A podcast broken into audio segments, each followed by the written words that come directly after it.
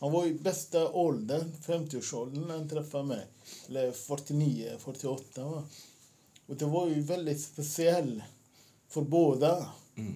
Och sen dör han mitt i alltihopa.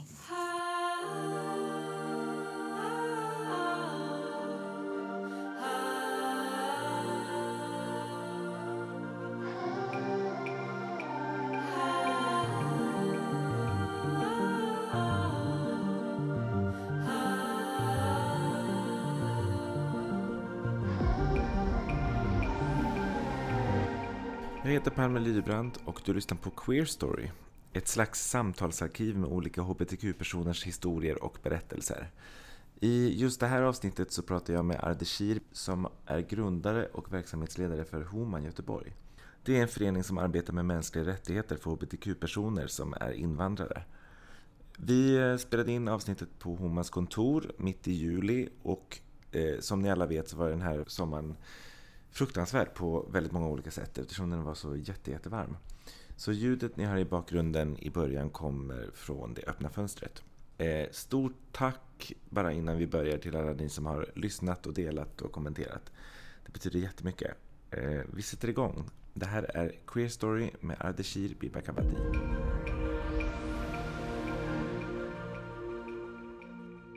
Jag heter ju Ardeshir Bibakabadi, kom från Iran. Jag känner mig som en han, alltid känt, och 56 år gammal.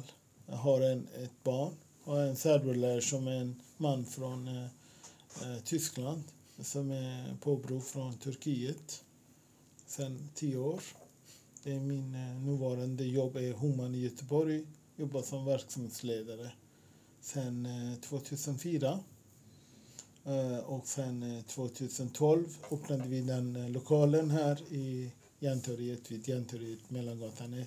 Och jag sitter på HBT-rådet i Göteborg som aktivist. Och jag sitter på samrådet i Västra Götalands mänskliga rättigheter avdelning. Parallellt med det som jag håller på med som föreläsare och informatör och pedagog. Och hjälper till. En lite mer samtalsterapeut för alla asylsökande som kommer hit, nyanlända, även de etablerade personer som behöver hjälp. Och mitt liv är som ett kall. Du är inte så gammal. Hur gammal är du? 32. Aha, 33 okay. Fyller jag i höst. Ja. Det är precis som jag kom till 85. 85, precis. Okej. Då kom jag. Ja. Tänk. Så vi har levt i Sverige lika länge. Ja, precis. Jag brukar säga att jag känner mig svensk mer än att iranier. Men samtidigt jag tror jag man är på... jag har bott här mer än Iran. Jag har bott i Iran 23 och sen här 33. Det är ganska mycket om man tänker. Men däremot, jag har inte gått i skolan här på samma sätt. Jag har gått till komvux och lär mig svenska. Men jag tror man är annorlunda. Kan du inte berätta lite vad Homan gör? Ja, det först och främst Homan, det är det jag gör. Att vår hemsida är till för allmänheten. Alla människor som behöver hjälp. Antingen de kommer hit, droppar in eller de hör av sig. Och så har vi gjort det att vi har en gång i veckan träff. Det är från klockan 2 till 7 är de här.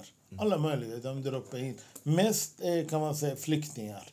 Antingen de har fått asyl eller de har fått avslag eller de söker asyl. Det finns etablerade, men det är väldigt lite svenskar kan man säga. Lite svenskar som hjälper mig. Med sitter i styrelsen som kommer och hjälper mig här. Och vi tar fram fika och vi dricker och vi omgås. Och jag ger dem den styrka som jag har. Deras förtvivlan, deras kommer ut process. Och samtidigt Homan är väldigt mycket allmännyttigt också. Jag synliggör HBT-invandrares problematik ute i samhället. Jag går och föreläser. Jag gör intervju med dig. Det gör allt. Försöker upplysa folk om till exempel om HIV och könssjukdomar. Jag har ju enskilda samtal. Det finns folk som är väldigt förtvivlade, vill ta livet av sig. Bryter deras isolering, framförallt ensamheten. Många är väldigt ensamma. Att man kan hitta på bra aktiviteter. Att göra saker och ting tillsammans med dem ibland. Jag följer med dem ibland till könsmottagningen. De kan testa sig med mig. De kan känna sig trygga. Och allt möjligt. Prata om allt som händer i samhället och allting som man kan göra att de kan må lite bättre. För ofta är de samma sitt som jag har. Så det är även om det är åldersskillnad, men jag vet precis vad de går igenom det. För det finns inte en enda person i våran hos besökare som är så fri, öppet med familjen. Alla lever dubbelt liv. De säger helt och hållet, faktiskt. Och det är också alla möjliga åldrar som liksom... Det finns tjejer och killar, ja precis. Det är mest yngre kan man säga. Du vet alla som kommer. Man kommer inte hit när man är 50 års ålder. Det är väldigt sällan. I alla fall när man är 50 då tror jag att man har väldigt svårt att komma ut. Det är en sån förening och kämmet och så. Vi har haft äldre också. De som har bott här i längre och som har kommit ut och då ringer de mig och känner att det kan vara skönt att jag kan komma och prata. Alla har samma lite sorgsna historier. Lite grann. Är det många transpersoner som kommer hit också? Det kommer en del, ja. Det kommer, ja. Vi har haft det väldigt mycket de senaste. Många som också via andra... Det finns så många flyktingar som bor i olika orter i hela landet som kontaktar mig. På något sätt, jag är lite telefon kan man säga, tjur, som jag sa. Det finns en kille som från Irak som han ringer, han är döv. Han har en tolkningscentral som ringer och ville ibland prata med mig. Jag tycker det är kul. Jag försöker, man kan ringa hela tiden. Alla tider och otider. Men jag har ingen sådär bestämd. Jag kan säga till honom, just nu är jag väldigt upptagen. Kan du ringa upp mig om det inte är något viktigt? Men på det viset jag försöker gå till mötes. Alla får sina behov tillfredsställda. För att de kan känna sig, aha, nu kan de ringa. Så jag försöker göra det bästa av situationer. Och när du gör föreläsningar, det kan både vara liksom för skolor och för... Ja, mest är skolor. Ja. För 2 veckor sedan var jag på Angre, Pride, en liten Pride de gjorde. Och sen var jag till exempel i Volvo. De kontaktade mig, de har en sån här kontaktgrupp med HBT. Och det var också väckte väldigt mycket känslor som inte tyckte om min föreläsning. Att man ska överhuvudtaget komma och prata om sånt. För de var helt... Och då märkte de också hur svårt det är. Att de hade väldigt svårt att ta till sig. Och de tyckte det var hemskt. Att man kommer och berätta om sin... För vad är det som är intressant? För de var det helt äckligt, tyckte de. Och jag är jävla glad att inte behöva förklara mig på mitt jobb. Gång på gång. På kafferasterna. Jag har jobbat förresten på Migrationsverket också ett tag. Innan jag fick det här. Jag avslutade många jobb. Kanske tredje jobbet var på migration. Och där också kommer jag en gång. Jag ska presentera mig inför alla andra. För jag var ny. Och jag sa att jag har varit gift och har en son. Men jag har ett förhållande med en man. Serbo. Och sen alla blev så tysta. Och sen gick de ut och skulle ta en rökningspaus. Och sen hörde jag, herregud, de var helt chockade. Va? Vad sa han? Och det var så mycket himmel och det var så... I Migrationsverket, det väckte mycket tankar hos många. För de tar för givet att alla människor som ser ut som jag ska vara heterosexuella eller vet inte. Att om man har en son skulle man inte kunna vara bög eller så. Och de som stödde mig, de tyckte det var jättebra att jag kunde stå för det. Jag önskar att jag kunde vara mer öppet på alla nivåer. Fortfarande finns det läge som jag föredrar inte att säga det rakt ut. Nej, men jag tänkte, jag köpte häromdagen tv. Och då kom en kille, han skulle installera min tv. Och frågade mig vad jag jobbar med. Förstår du? Sånt grejer. Det händer ju jättemycket. Vad jobbar du med idag? Eller fastighetskötare som kommer och fixar din fönster. Vad jobbar du med idag? Jag jobbar med bögar. Förstår du? Jag är bögledare. Jag är gruppledare för en böggrupp.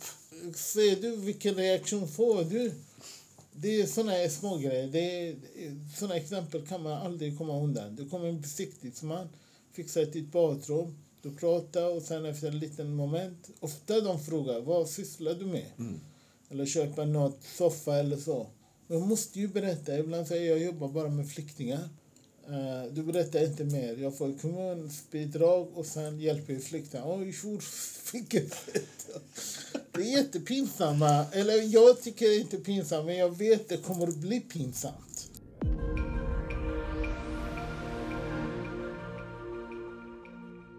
Jag kom ju till Sverige 1985 från Iran då. Och kom via Tyskland. Den tiden var Östberlin. Konstigt nog, jag hamnade inte i Berlin väst. Jag ville komma hit bara. Jag hade en kusin som bodde i Stockholm före mig. Jag kom 85. Jag tror han var ju här kanske precis under revolutionen av Iran. Flyttade han hit 78 och 79 tror jag. Så trodde jag att det skulle vara något. Att man har någon. Det skulle vara en bra stöd. Och hade en kompis från barndomskompis också som bodde, kommit hit före mig kanske 1 år eller 2 år innan. De bodde i Stockholm. Men sen var jag som alla andra bodde på flyktingförläggning och sen hade jag massor med iranier och andra utlänningar runt omkring mig. Det var araber och sånt. Så märkte jag tydligt att det skulle inte kunna gå. Även om inne tänkte jag, gud, jag har kommit till Sverige, nu är jag fri. Vad är det som inte skulle gå? Att jag kände att jag skulle träffa andra män. För jag var så, jag väldigt törstig. För när jag var i Iran hade jag väldigt mycket kärlek i mitt huvud. Med många utan att ha ens relation.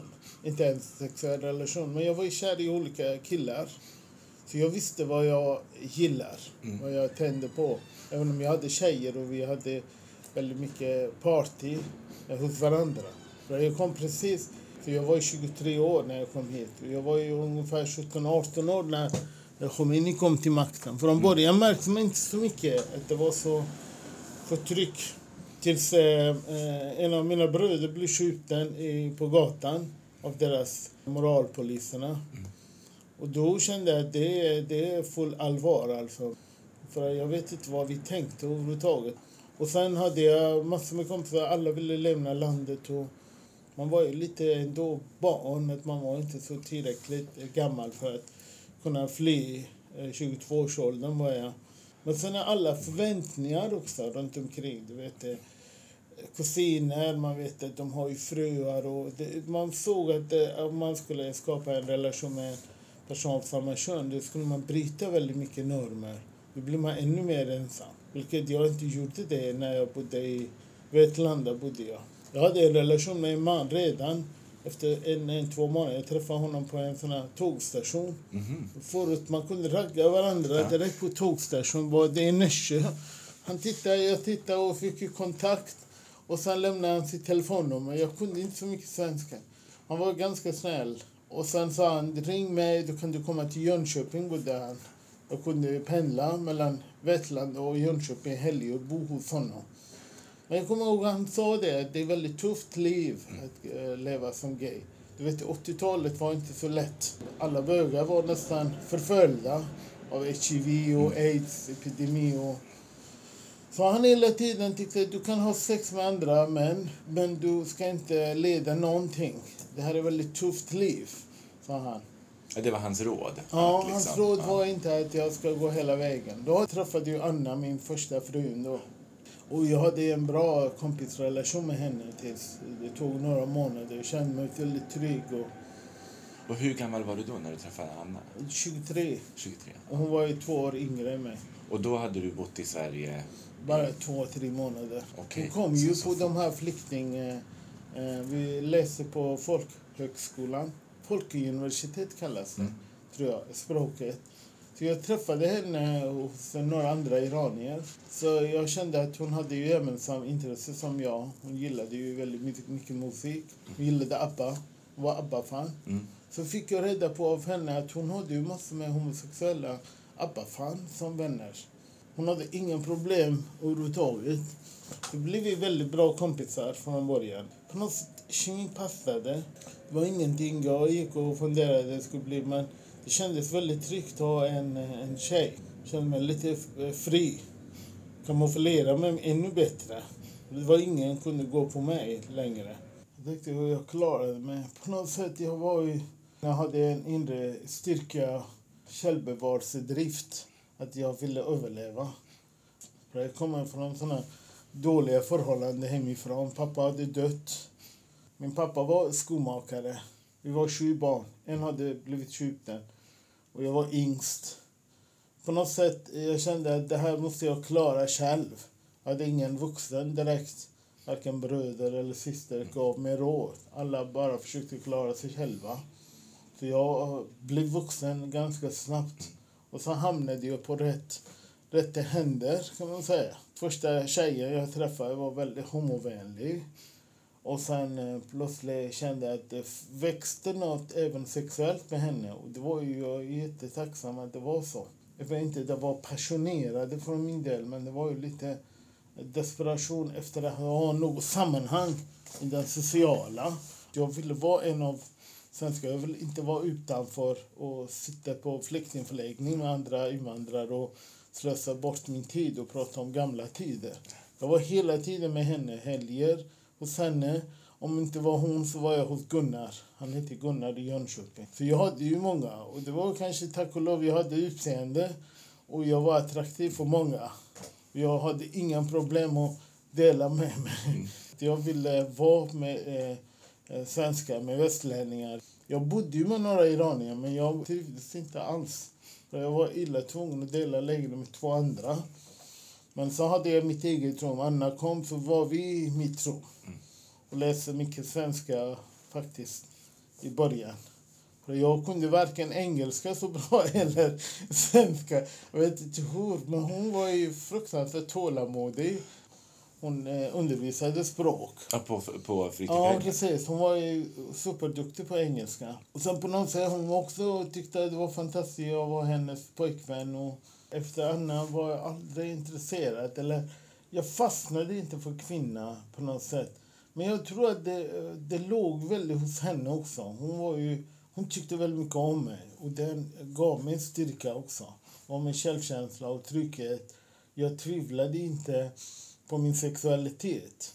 Och det fanns ingen press för henne att nu ska vi ligga med varandra. Det växte ju en värme. Jag kände mig tryggare. Och sen även när jag flyttade till Göteborg. Jag väntade länge för att vi skulle... Du vet, när man placeras. Den tiden var så flyktingförläggningen har en ansvar. Kika vidare när man får sin uppehållstillstånd i olika städer. Men jag var kvar där i Vetlanda för jag ville inte hamna i småstäder.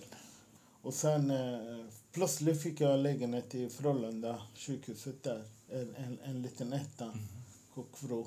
Och sen flyttade hon till mig. Det var lite hysch för att socialen visste inte att jag hade en tjej. Och sen berättade jag för henne efter ett tag att jag gillar killar. Kommer jag ihåg att vi kanske ska skiljas. För det var ju väldigt lockande när man kom till Göteborg. Det fanns mycket raggställen man kunde gå och trodde att... Och sen efter en liten stund fattade jag att det var ju bara handla om sex. Det handlade om ingen kärleksrelation. Folk kändes... Att de utnyttjade mig för jag var yngre och som var det väldigt många äldre. Jag ville ha en relation. Även om jag hade sagt till Anna vi ska skiljas så att hon inte ville flytta ut. Hon tyckte att vi får ju kämpa. Och så har hennes mamma och hennes syster, de gillade ju mig också. För hon hade ingenstans att ta vägen direkt. Jag menar, ibland även mellan samkönade man kan säga att jag är trött, jag orkar inte. Och sen efter några dagar då kommer du blir bättre. Det blir på det viset det blir bättre. Längtan var det hela tiden. Ha sex med andra män. Det fanns där. Även om jag hade jättemycket sex med henne. Men det var på något sätt att där kroppskontakten med män var väldigt viktigt för mig. Jag kände mig lite skuld att jag skulle ha det. Men jag kunde inte hjälpa för det. Nu hade jag sagt till henne att det var, läget var på det viset. Att jag törstade för att vara med män. Du vet homosexuellt ingenting, du bara inbillar dig. Det handlar om bara sex, det handlar om den närkontakten också. Att det gav mig lite mer butterfly, typ att man var kär i personer. Jag kunde vara kär i min lärare. Jag kommer ihåg, jag läste kemi på gymnasium här på vuxen. Jag var kär i honom, jag bara gick och drömde om honom hela tiden. Det var precis som en tonårs, även om jag var mycket äldre. Men det var en sån längtan hade jag hela tiden. Och Anna var bra, på många sätt var bra. Jag kan tänka mig att jag var väldigt besvärligt eller så egotrippad. Hon fanns här. Jag var allt för henne kan jag tro. Det var 24 år sedan vi skildes. 94, vi gick skilda vägar. Men så ni har inte så mycket kontakt nu? Det är en lite lång historia, för att jag hade först, när vi skildes, då hade vi väldigt bra kontakt, ganska många år. För att jag träffade en man som i 94 som heter Östen. Och Östen, hon hade väldigt bra kontakt på något sätt, vi fick ju jättebra. Ibland kunde hon och jag gå och dansa ute i stan. Och Östen, min pojkvän, var äldre än mig. Han passade tätt. Mm-hmm. Och sen på det viset började vi. Han hade också i sin tur barn. Och sen Anna kom väldigt mycket nära Östen. Vi var ju väldigt nästan familj. Vi kunde åka picknick alla fyra. Min son och hon och Östen. Kan jag tänka vilken drömläge jag hade. Herregud. Fattar inte att jag hade den situationen. Nu är allting borta. Och sen efter några år blev han sjuk. Han fick cancer 97 och dog efter några månader. Och det blev väldigt chockerande. Det gick fruktansvärt fort. Han fick cancerbesked kanske i maj 97, så dog han i september. Oj! Ja, så han dog ju jättesnabbt. Och sen dess tror jag att allting splittrades väldigt mycket inom mig. Även henne också. Mm. Och så tyckte hon att det var så konstigt att jag hade andra personer hela tiden. Men jag var ju hela tiden sökte kärleken. Men jag kunde inte förklara för henne. Jag kan inte vara ensam, för att jag hade inte den tryggheten att vara ensam. Hon hade ett tickande om sånt. Varför umgås med den gubben och jag klarar inte av honom. Och bara umgås med gamla gubbar. Och jag tyckte inte att hon hade rätt att göra det. För att de var ganska snälla mot min son. Jag har en son som är 20 år. Mm. När han hade konfirmation, då hade hon problem med några gay-kompisar som jag hade. Och jag blev jätteledsen då. Jag fick inte ens sitta i samma rad som hon och hennes mamma. Och det var platsen var upptagen. Och hon sa ingenting att ni kan följa med och fika med oss. Och det kokade inom mig. Jag fick en sån här slag i ansiktet. Jag hade köpt kostym till min son och dyr kostymer för att imponera på hennes familj. Men det var ingenting som gick hem. Och sen dess var en relation blev sämre och sämre. Jag är inte rädd för konflikt. Och jag tyckte att jag hade blivit krossad. Kanske 15 är man, va? Man har konfirmation. Mm. Och sen efter ett år tror jag Ted bestämde att han ville inte leva med henne heller.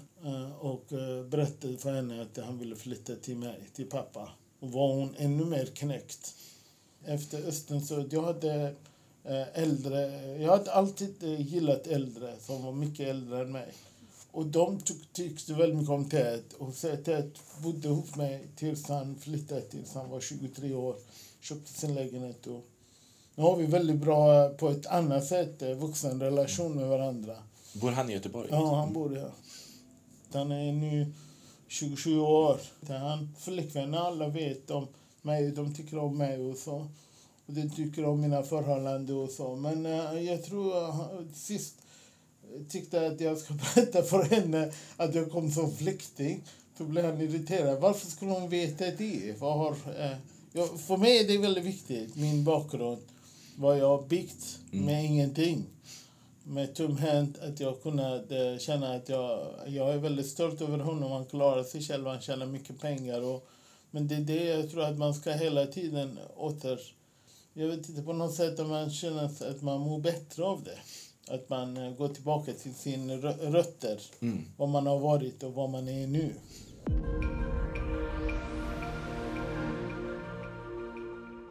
Och sen när jag startade Homan, jag började jobba med de här killarna i Stockholm. Så det finns en tidning här som i början vi hade Homan Riks. Den gav man ut under kan man säga tidiga 90-talet. Och 90-talet, 95 fick jag kontakt, 94, 95. Direkt när jag efterskilde mig. På något sätt kom jag i kontakt med dem. Och sen satt jag där som ledamot. Och så blev jag ansvarig på telefonjour. Och sen telefonjouren kommer jag ihåg. Det fanns på den tidningen som heter, eller den boken som heter Spartacus. Så i Iran kunde hela... om du går på gamla Spartacus så kan du hitta Homan. Och det är mitt hemtelefonnummer fortfarande. Är det sant? Ja, då kunde de ringa. Från hela världen som var...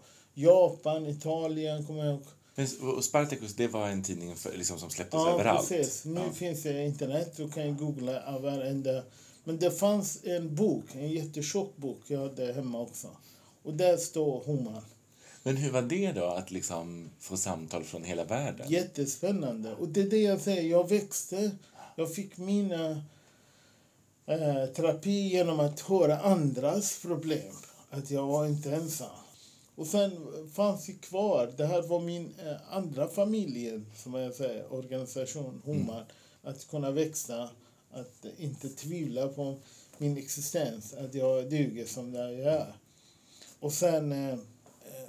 det blir så att många iranier då orkar inte fortsätta med Homan.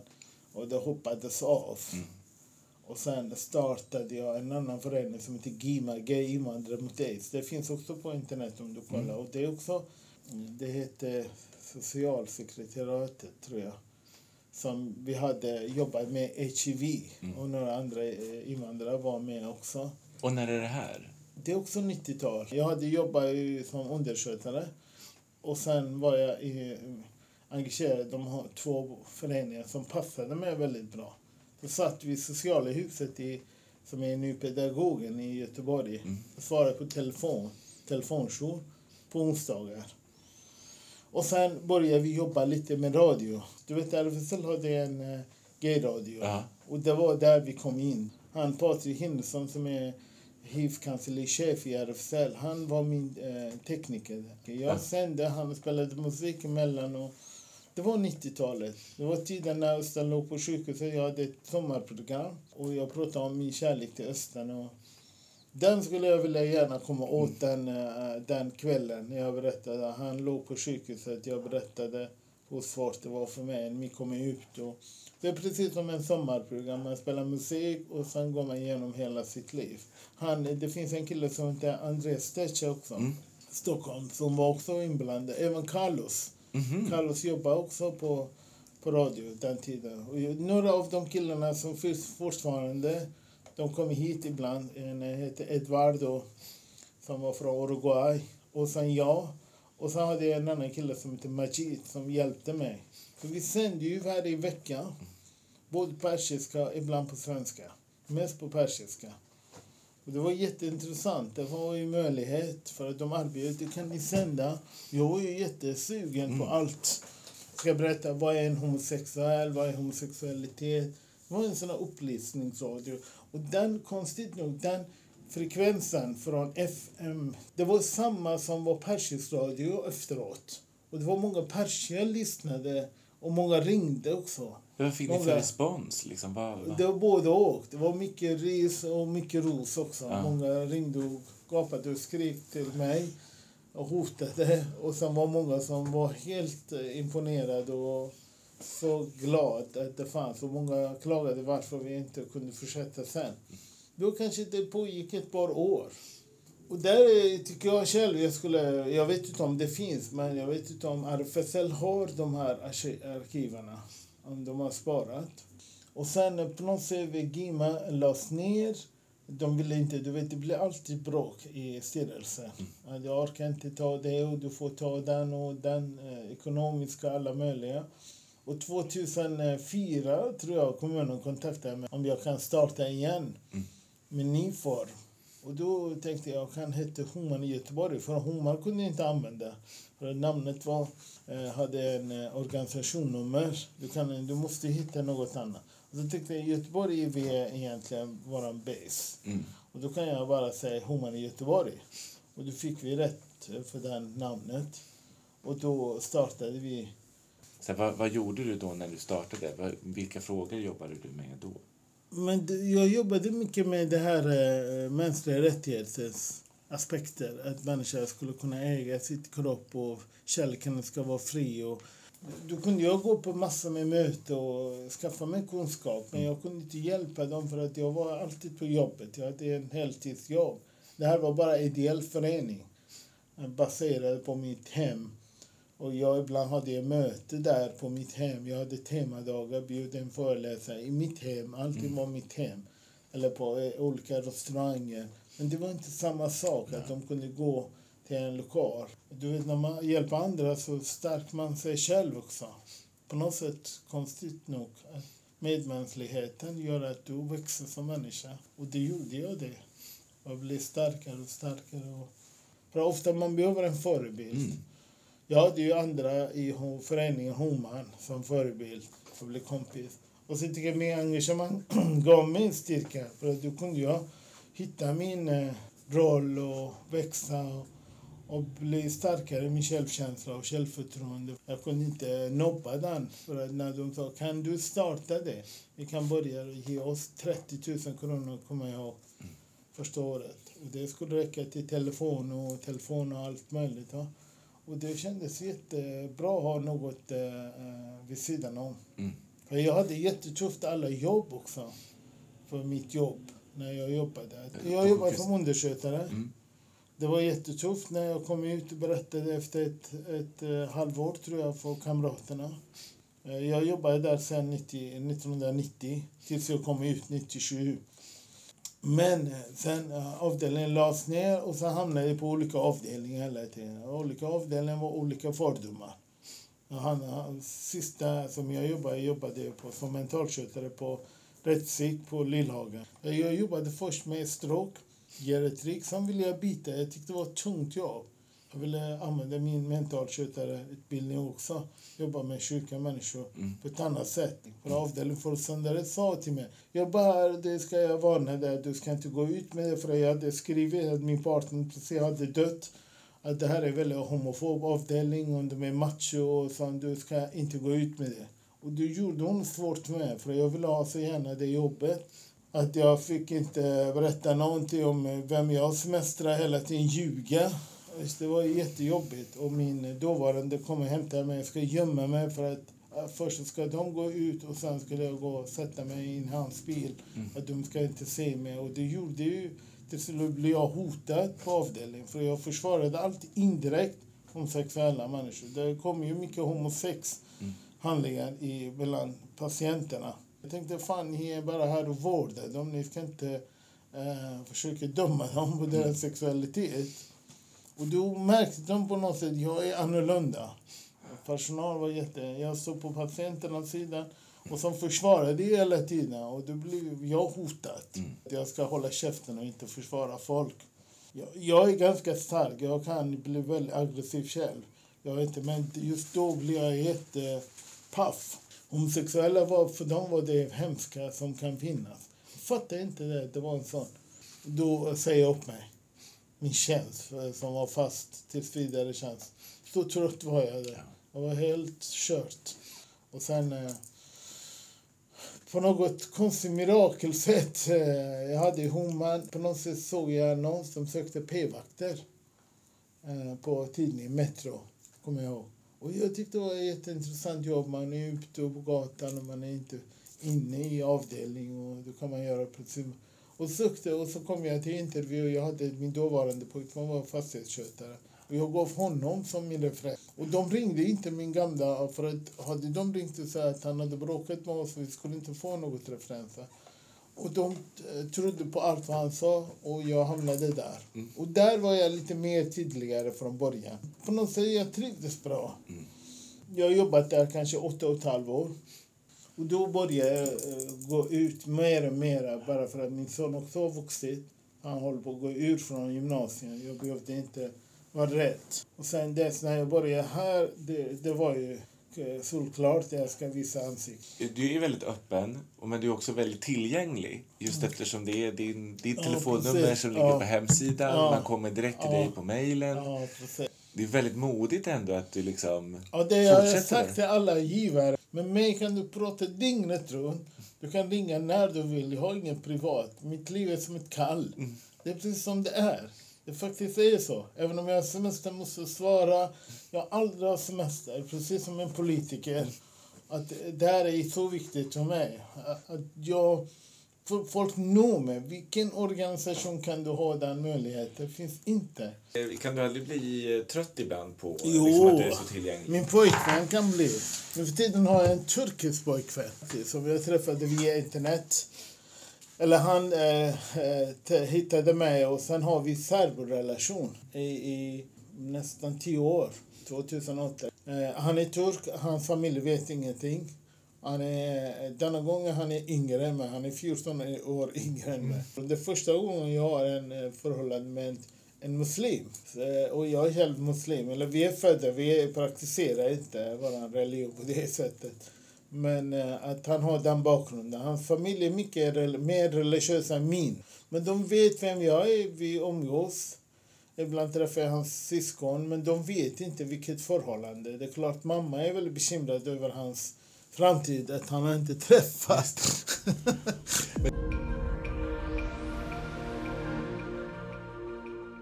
Militären var det en av de största upplevelserna i mitt liv också. Mm. Att jag har varit med i 2 års krig i Iran och Irak. Att man på något sätt man klarar alla situationer. Hur gammal var du då? Jag gick ut direkt till 18 tror jag. 18. Min pappa ville inte. Han levde då. Min bror hade blivit sjuk där. Men det var vi 3 killar som var omgick. En var jag väldigt nära. Han bor i Tyskland. Jag hade väldigt bra kontakt ganska många år. Men nu har vi inte så mycket. Det kom väldigt mycket gamla. En bor i Stockholm. Vi var 3 gjorde vi skulle lämna landet sen. Och det var enda sättet för oss. För att vi som inte hade pengar. Vi var tvungna att göra. För att om man inte gjorde militärtjänst den tiden fick man inte passport. Du vet när du reser från Rasht. Jag bodde och åker till Teheran. Då kom militären in. Legitimation. Det var precis som jag tror alla länder som är i krig i Syrien. Du ska göra värnplikt. Och värnplikt betyder när ditt land är i krig. Du ska kriga för ditt land. Annars blir du avrättad, desertörad. Och antingen du ska lämna landet olagligt. Och då krävs jättemycket pengar. Det hade vi inte. Och sen antingen ta en chansning. Det är en död eller... Mucka vad det heter det va? Mucka, ja precis. Och då gjorde man det efter 2 år. För att det sista halvåret var att man förlängt den. För att det kriget hade, man trodde först var kort krig. Men sen blev det längre. Du vet den tiden, iranska valuta är inte värt någonting. Men den tiden fortfarande var värt. Det var det som jag hade sparat. Och sen jobbade jag lite som taxiförare. Och sen hade jag lite pengar och sen köpte vi, eller skaffade vi passport så kunde jag sticka. Jag bara tog allting chansning. Att antingen går det bra eller går det åt helvete. Men för mig var ändå en tid som man blir en man. Att man klarar sig själv när man är i militären. Och du är väldigt utsatt och på alla sätt. Och militären hade lite homosex eller... kontakter också. Jag var helt ensam och jag var ju längtan var stort, men sen det var väldigt svårt att få den, men det hände ju en del. Det är lite som ett fängelse, det är bara karar. Det var ju paradiset för mig. Vi hade lite homosex på nätterna, låg vi nära varandra, vi tryckte på varandra utan att var mer än det. Men att vi var så här, man pratade inte någonting. Han tyckte om mig, jag tyckte om honom. Vi var väldigt nära. Vi rörde varandra hela tiden på natten. Vi hade ingen tak över huvudet. Vi sov på en anstalt där det var, du vet, vi var i Kurdistan. Det var ju fruktansvärt alltså. Och en sån här äcklig toalett och skulle gå och alla skitar och luktar som fan. Och att jag var där i 6 månader. Du kunde inte ta permission om du inte hade eskort. För att alla väggarna var fulla av minor. Och det var bara chans när jag överlevde. Massor med människor dog. Det var i början av kriget. De bombade på nätterna. Så gick vi, precis som man ser på krigarna. Det var sådana djupt. Du går in och står där med vapen och så sköt. Och det var ju friverkeri uppe ovanpå. Och sen tänkte när man dör.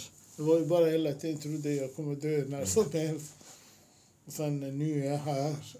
Ja. Det blir som en riktigt film. Jag fattar inte, jag har gått igenom det ibland. Sen hade jag ingen bra förhållande den tiden med min familj. Pappa hade jag ingen bra relation till alls. Tycker inte jag. Jag ofta beklagar mina syskon när jag pratar om dem. De pratar om honom att han var ju Gud. Så jag hade jättesvårt med honom. Vi pratade aldrig om känslor. Den tiden när revolutionen kom, jag ville lämna Iran och åka till Indien. och han slog mig i ansiktet.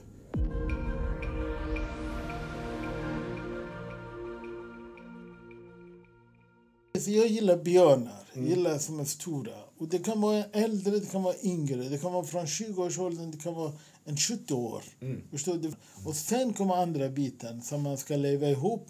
Det är precis som jag har haft en relation med yngre som är ungefär min sons ålder. Som är i din ålder. Kan jag tycka, nej, vi har ingen framtid för det. Jag tycker det är så stort. Jag vill gå i pension, vad skulle du göra då? Du skulle jobba och jag ska laga mat och fixa dina grejer. Jag orkar inte sånt. Och det är faktiskt nackdelar och fördelar. Som min man dog, som jag sa till dig. Han var äldre än mig och därför han dog. Många gånger den biten kommer att inte så lätt. Nej. För det är inte praktiskt att vara. Det kan vara jätteattraktivt och sen kan finnas mycket olikheter och olika intressen också. En som är 20 år yngre har andra intressen än jag har. Men samtidigt kärleken är så att man kan aldrig planera för kärleken. När den kommer så den kommer. Så det har jag märkt också. Verkligen. Att jag kan inte styra den riktigt. Att det finns där. Och det oavsett vad det är för färg och på religion och olika bakgrund. Men där blir du förtvivlad kär i en person. Så är du fast på något sätt. Men allt det här har påverkat mig som människa också. Min militär och min bakgrund. Men på något sätt jag har klarat allting själv. Jag är bearbetat i min barndom. Alla de här processerna. Utan att bli skadad av det. Va? Jag tror att jag var född så från början. För jag kommer ihåg väldigt tidigt att jag tyckte om andra pojkar. De var lite mulliga. Jag alltid tyckte om det för att när jag var mina grannar och så. Alltid var det på något sätt vibration. Att man hade en. Du vet du själv. Om du var kanske 10 år. Du kände en grannes pojke eller så. Något som attraherade dig. Det fanns alltid där.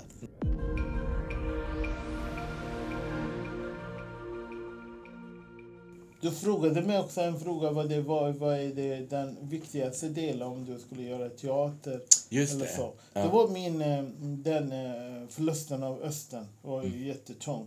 Bara för att han hade 2 söner. De var inte många år yngre än mig. Han var ju 53 när han dog. Jag var ju 30. Det var 17 år mellan oss. 33 tror jag. De var kanske 28, någonting sånt. Och de gjorde ett helvete för mig för att de ville inte jag ska hålla tal på hans begravning. Okay. För att hans mamma levde, min pojkväns mamma och släktingar, exfru och alla. Vi omgicks lite grann. De visste exakt det var. Men de ville på något sätt inte offentliggöra pappas. Jag tyckte det var onödigt. 96 gick vi i partnerskap. Ja. Jag tyckte han var min man. Vi var inte gifta på det viset. Vi var i parten, vi köpte ett hus tillsammans. Och när förrättaren ringer mig och ringer dem. När förrättaren berättade att jag var som en vän. Jag hade skrivit ett så de hade sett det på vardagsrummet. Ett lapp. Och de sa om jag inte säger någonting. Då kan de samarbeta med mig. När det gäller bouppteckning. Han hade flera miljoner. Så vad är det för samarbete? De skulle göra det smidigt. Att jag skulle få det som jag önskar eller så. Och sen när förrättaren berättade att jag var vän. Och sen när vi la ros på hans kista. Och då sa jag, nu får ni sitta, jag ville prata. Och de var helt kokade. Jag såg på dem att de inte gillade. Och jag hade skrivit långt att han var min allt. Och det var min förtvivlan och så. Och sen satt min dåvarande flickvän också, Anna. Bredvid mig. Och sen bögarna på ett ställe. Och de var på ett annat ställe. Och sen redan då innan visste jag att de delade på oss också. Vi skulle inte fika ihop. Okay. Hans släktingar och vi bögar. Ah. Skiten ska komma till mig.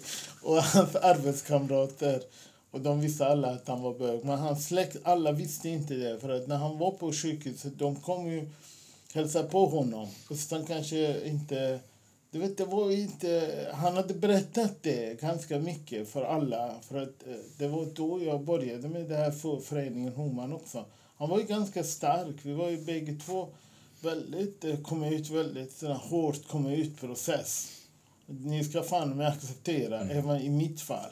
Hans fall var det också att jag var både invandrare och homosexuell, varit gift. Och så hade vi, konstigt nog, vi hade både två, det är en son som hette Ted. Mm. Hans son hette Ted, min son hette Ted också. Det var jättekonstigt.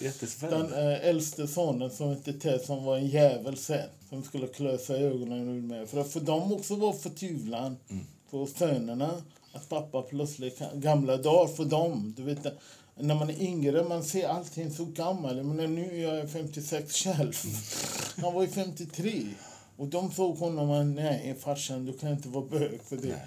Det var ju väldigt kämpigt process för båda sönerna. Tills de accepterade, de kom. Och men sen, när han dog, då vände allting. Och jag märkte det under tiden när han var sjuk. Att han fick sin dödsbesked, han skulle operera. Så de tyckte att jag skulle ge mig av. Jag tyckte att de trodde att det var bara en lek mellan oss. Jag fattade inte, jag kände mig väldigt förolämpad. Att jag ska inte komma och hälsa på. Kunde han liksom prata med sina söner också om det? Eller nej, var han, men liksom... han försökte, men han sa det, han litade inte på dem direkt. När ena sonen sa det, jag grät ganska mycket. För han var ju allt för mig, han var ju jättestort. Och fortfarande finns det i mina, en av de största personerna. Och vi hade väldigt dramatisk tid under den tiden vi levde ihop. Vi blandade i väldigt mycket andra människor. Hade väldigt mycket trikant och sex med andra. Vi var helt nyfikna bägge två på den nya bögvärlden. Han hade kommit ut precis och jag hade kommit ut. Och vi älskade varandra, men på något sätt sa han nej, vi ska inte binda, vi äger inte varandra, du vet den snacket.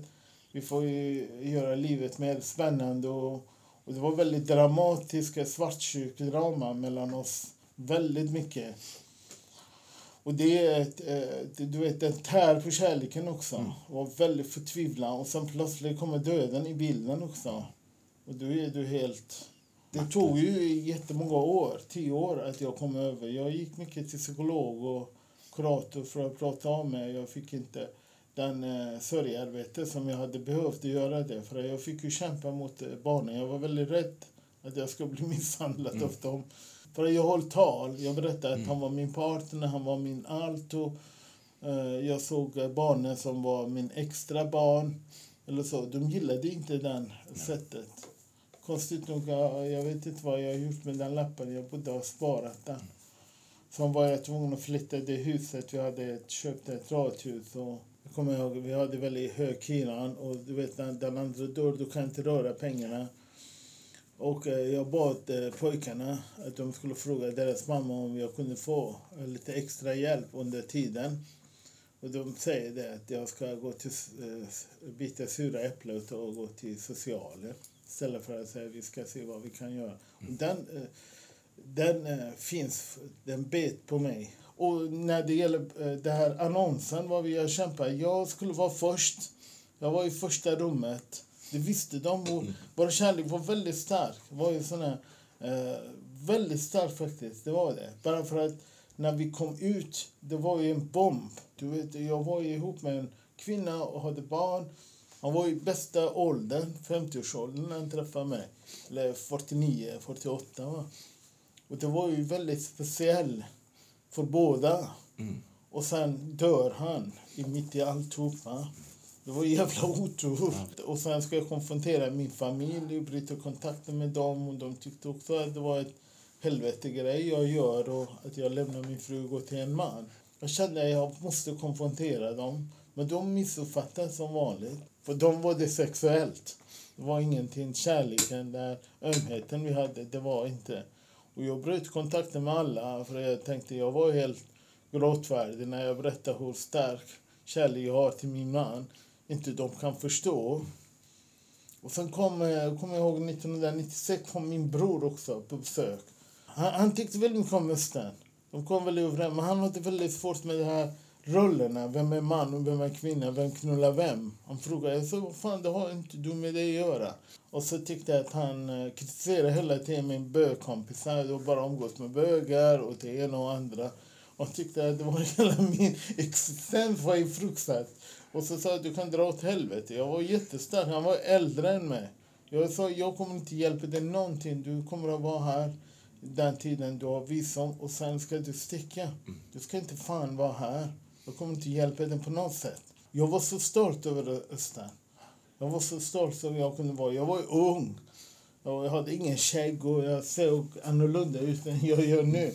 Men jag tror det är därför jag sitter här. Mm. För jag var så stark. Jag visste exakt vad jag vill. Mm. Jag kunde gå mot allt för att kunna få det som jag vill. Det var mitt liv. Jag ville älska den som jag älskar. Och det är omsorgsigt. Mm. Och kämpade för att få respekt.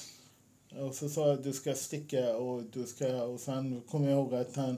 Andra som jag fick kontakt senare, mina syskon, vad han berättade att jag var väldigt hårt. Det var ju jättehårt. Mm. Och noll tolerans. Har du någon kontakt med liksom din familj idag? Sen efteråt fick jag kontakt lite grann med mina systrar och jag tror 2005 eller 6-7 var det 2 systrar bjöd jag ville gärna och då hade jag också en relation med en som heter Leif. Som också 17 år äldre än mig. Och de kom. Och de hade mycket krav att jag ska inte ha en man i min säng. När de är där under tiden. Så när jag glömde. Kommer inte ta bort honom. Bara för att ni ska besöka mig. Och jag erbjöd pengar. Att jag bjuder deras resa. För jag ville nästan tvinga in dem. Mitt liv. Och se hur det funkar.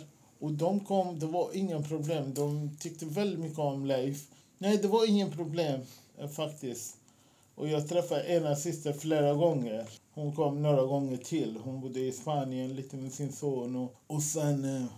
Ja, det var, jag tror jag träffade alla syskon förutom en bror. Jag har aldrig träffat. Det var ingen från din familj som liksom tröstade dig när han gick bort? Jag berättade för min mamma att han hade cancer. Och att hon skulle bli. För hon är väldigt religiös och stark... troende kvinna att skulle hon be och sen när han dog ringde och sa till dem att han dog. Jag var väldigt förtvivlad. Jag behövde deras stöd. Men jag fick inte så mycket stöd kan jag säga. Och det är därför det finns en del av mig som är alltid servicen. Men jag försökte hela tiden försona med mig själv och förstå dem. För att min mamma dog för några år sedan. Hon ville jag ska gärna komma och hälsa på henne sista tiden. Men jag sa jag kan inte för om jag kommer till mitt liv är i fara. För att jag driver där föreningen. Och mitt namn är känt. Mm. Mitt namn har blivit känt i Iran också. Okej. Okay. Ja, min bror sa det. Den äldste bror. Sa till mig att när jag varit på radio. På något sätt att säkerhetspolisen hade kommit och frågat efter mig. Jag tror det var 95 och att jag ska inte tänka överhuvudtaget besöka Iran. Nej. Och det har jag inte tänkt, även om jag kanske hade lite dåligt samvete för min mamma. Men hon hade andra syskon. Jag sa, jag kan inte. Jag vill inte hamna i deras händer. Att de kan bryta ner mig. Inte ens för dig. Och hon kom aldrig hit heller? Hon kom en gång hit, 91, när min son var 1 år. Då bodde jag med Anna. Men vi hade mycket telefonsamtal. Och från början hade hon väldigt svårt för det. Men sen accepterade hon på något sätt faktiskt. Mm. Ja, det gjorde hon. Hon sa att jag skulle hamna i ett helvete från början. Hon sa, jag har redan ett helvete här. Så det blir inte värre om... Så jag sa, jag hade ju ett helvete liv.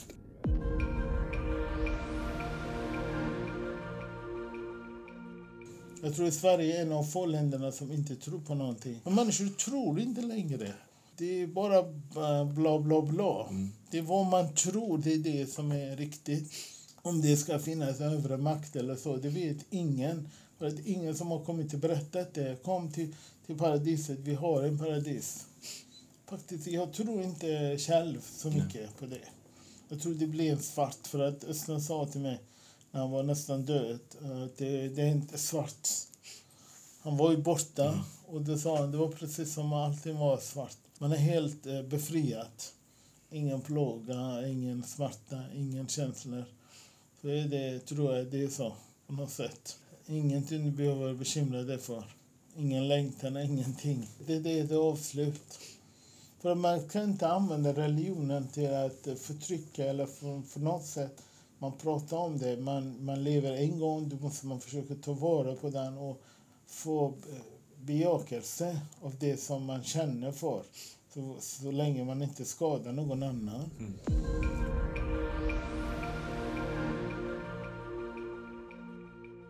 Hur ser ditt liv ut idag? Jag mår hyfsat bra, även om jag törstar att leva ihop med en person som jag skulle vara nära. Och den närkontakten.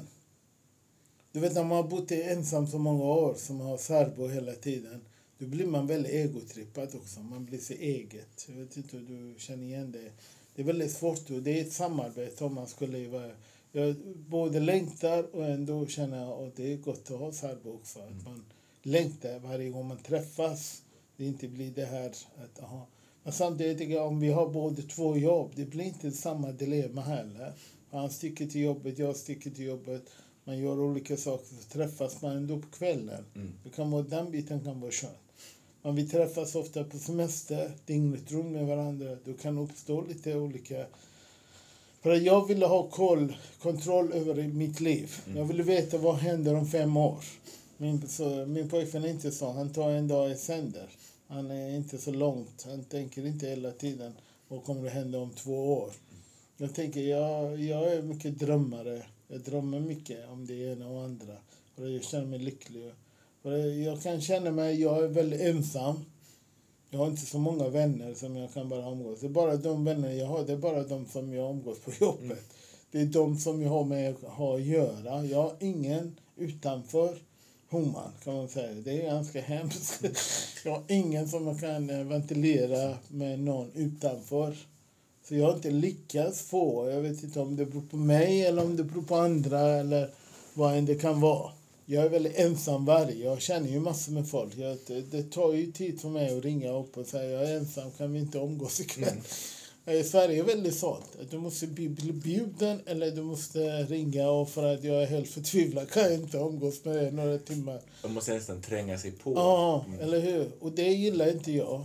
För att jag hela mitt liv innan var att jag hade ett gäng som vi omgick. För jag hade inte ens mobiltelefon. Jag vet inte hur. Men på något sätt vi träffades alltid. Jag var aldrig ensam på samma sätt. Jag gillar inte min ensamhet. Men samtidigt jag tycker om den ensamheten. Det är jättekonstigt. Jag både gillar och inte gillar. Mitt liv, det blir väldigt mycket mitt jobb, kan jag säga. Det är även i helger så att folk kan ringa och fråga, och alla har något fråga. Mm. Mest mycket kan vara asylsökande som pratar med sina advokater. Advokater hänvisar till mig, och de har en och andra får mejl från folk som de känner någon som har blivit hotad. Och det är väldigt mycket psykologisk hjälp. Att man ger dem stöd. Och det njuter jag av det. Att jag är nyttigt. Jag gör en meningsfull arbete, att jag behövs. Det känns bra. Mm. Att det är väldigt viktigt. Är det i år du fick Kai Heino? Ja, just det. Nej, förra året. Ja. Det står där. Vad betyder det? Ja, det betyder jättemycket. Även om jag hade inte närkontakt med Kai som person. Vi satt ju i samma möte och träffades ofta. Men att jag får en hederspris, jag tror att det var faktiskt tack vare West Pride. Jag var väldigt ödmjuk och glad och väldigt, väldigt stolt också att Homan och Ardeshir fick det. Men tyvärr, när jag fick det priset, jag var helt, du vet, man är helt salig och överväldigad när man ska läsa det tacktalet. Man blir helt, vad fan sa jag? Man är helt nervös, man vet inte vad man snackar om. Men jag kunde bara säga tack för allt, och jag tack för allt som människor som har backat upp mig och funnits. Och det finns ju många som jag säger, jag gör inte det själv. Jag är huvudpersonen, men det är många som backar mig också. Mm. Alla de här transpersonerna som har stöttat mig, du pratar om det. Jag har ju många transpersoner som stöttar mig jättemycket. Mm. De vet hur svårt det är för en invandrarmuslim kommer ut som HBT, va? Och visa sin kärlek offentlig och allting. Jag fick ju kämpa jättemycket. Även om jag har fått dödshotbrev här på kontoret att de ville döda mig som en hund och så. Att de har ögonen på mig, och jag fick en sån här kors och Hitler, och så var jag en död hund på bilden. Jag anmälde den till Jag kopierar för många gånger. Det är en dödshund här. När du får sånt här, hur känns det? Först tyckte jag var helt löjligt. Någon avsändare fanns inte. Och då, sen skaffade jag mig en sån här träboll. Mm. För om du kommer så skulle jag ha någonting försvara. Jag kan inte sätta böckerna på huvudet. Om de kommer med kniv eller vad som helst. Va? Det får jag ta. Och så sa jag då, jag kan tänka mig om det är dörrarna öppet och de attackerar med kniven. Ni kommer att stänga alla dörrarna och säga, han får ju fan chilla sig själv. Svara om du behöver.